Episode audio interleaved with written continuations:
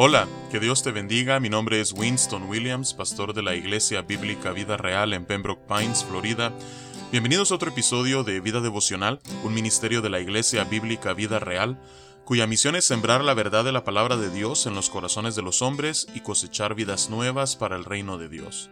Para más información puedes visitar nuestra página web www.ibvidareal.org o seguirnos en redes sociales en arroba Vida Real. En este día estaremos meditando en una porción de la segunda carta a los Corintios en el capítulo 5.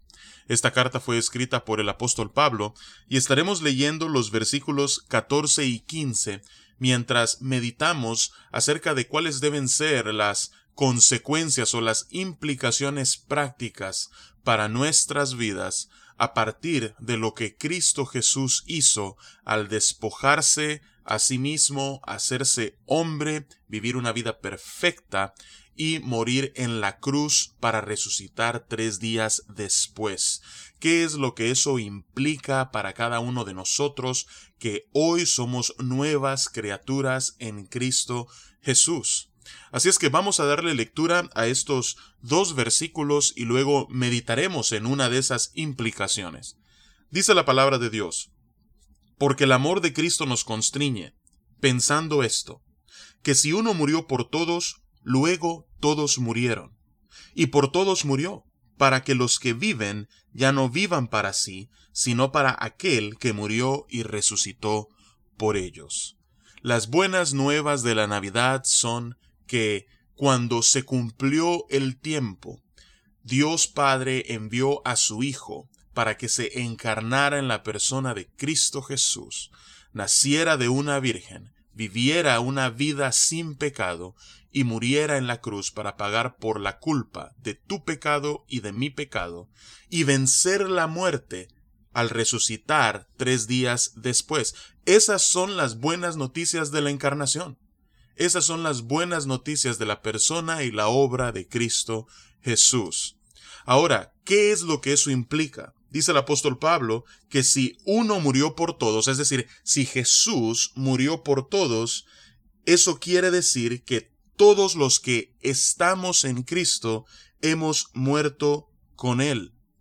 Eso es lo que significa. Es decir, cuando tú depositaste tu confianza para tu salvación en Cristo Jesús y creíste en Él y en su obra a tu favor, en ese momento dice la palabra de Dios que tú moriste a tu viejo hombre y volviste a nacer. De ese nuevo nacimiento es del que Jesús le habla a Nicodemo en Juan capítulo 3. A esto eh, la palabra de Dios le llama regeneración. Es el momento en el cual nosotros nacemos de nuevo. Somos transformados de adentro hacia afuera, somos nuevas criaturas en Cristo Jesús. Todas las cosas viejas, como dice un par de versículos más adelante, el versículo 17, han pasado. Así es que si verdaderamente tú has creído en Cristo Jesús, entonces tú has muerto juntamente con Él. Pero dice el versículo 15 que por cuanto murió por todos, para que los que viven ya no vivan para sí. Yo te hago una pregunta en esta mañana. ¿Para quién estás viviendo? Cuando tú analizas tus días, desde que te alzas de la cama hasta que vuelves a poner tu cabeza sobre la almohada, si tú haces un análisis de la manera en la que tú administras tu tiempo, las actividades en las que empleas tus talentos, tus habilidades, en las cosas en las que tus pensamientos son consumidos. Cuando tú piensas en tus días, que estás viviendo para ti o que estás viviendo para Cristo, que estás avanzando tu reino o que estás avanzando el reino de Dios, que estás enfocado en ti o que estás enfocado en tu Salvador. ¿Qué es lo que tu vida cotidiana revelaría acerca de dónde está y en qué está enfocado tu corazón? Dice aquí el apóstol Pablo que por cuanto Cristo murió por todos y todos murieron con él, eso significa que ahora los que han vuelto a la vida, los que han resucitado juntamente Cristo Jesús, ya no viven para sí, sino que ahora dice, viven para aquel que murió y resucitó por ellos. Eso es precisamente lo que el apóstol Pablo quiere decir en Gálatas 2.20 cuando dice con Cristo estoy juntamente crucificado y ya no vivo yo, mas vive Cristo en mí y lo que ahora vivo en la carne lo vivo en la fe del Hijo de Dios quien me amó y se entregó a sí mismo por mí. Eso es lo que Pablo está queriendo decir. Yo fui crucificado juntamente con Cristo, el día en el que yo deposité mi confianza en Él, de manera que yo morí a mí mismo y ese día volví a nacer y ahora la vida que yo vivo no es mía, sino que es la vida de Cristo en y a través de mí. Eso es lo que el apóstol Pablo está hablando no solamente en Gálatas 2.20, sino en este pasaje en particular. Es a eso a lo que Pablo se refiere cuando dice que hagamos morir lo carnal en nosotros, para que podamos nosotros vivir esa vida nueva que ahora tenemos en Cristo, que podamos ser revestidos de ese nuevo hombre. Pablo, el autor de esta carta, él tenía claro para quién él vivía. De hecho que en Filipenses capítulo 1 versículo 21 él dice, para mí el vivir es Cristo para Pablo, vivir, peregrinar sobre esta tierra, estos años cortos que Dios nos concede, tenía un solo propósito, y eso era vivir para aquel que se había entregado por Pablo.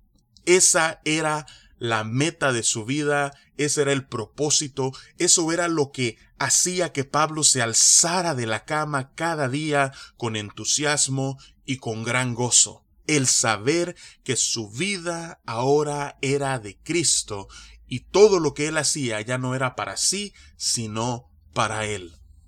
Así es que esta es una temporada única en el año, porque por un lado meditamos en la rendición de Cristo Jesús. Él es el ejemplo por excelencia de lo que es rendir sus privilegios, despojarse de sí mismo, tomar forma de hombre y humillarse de esa manera.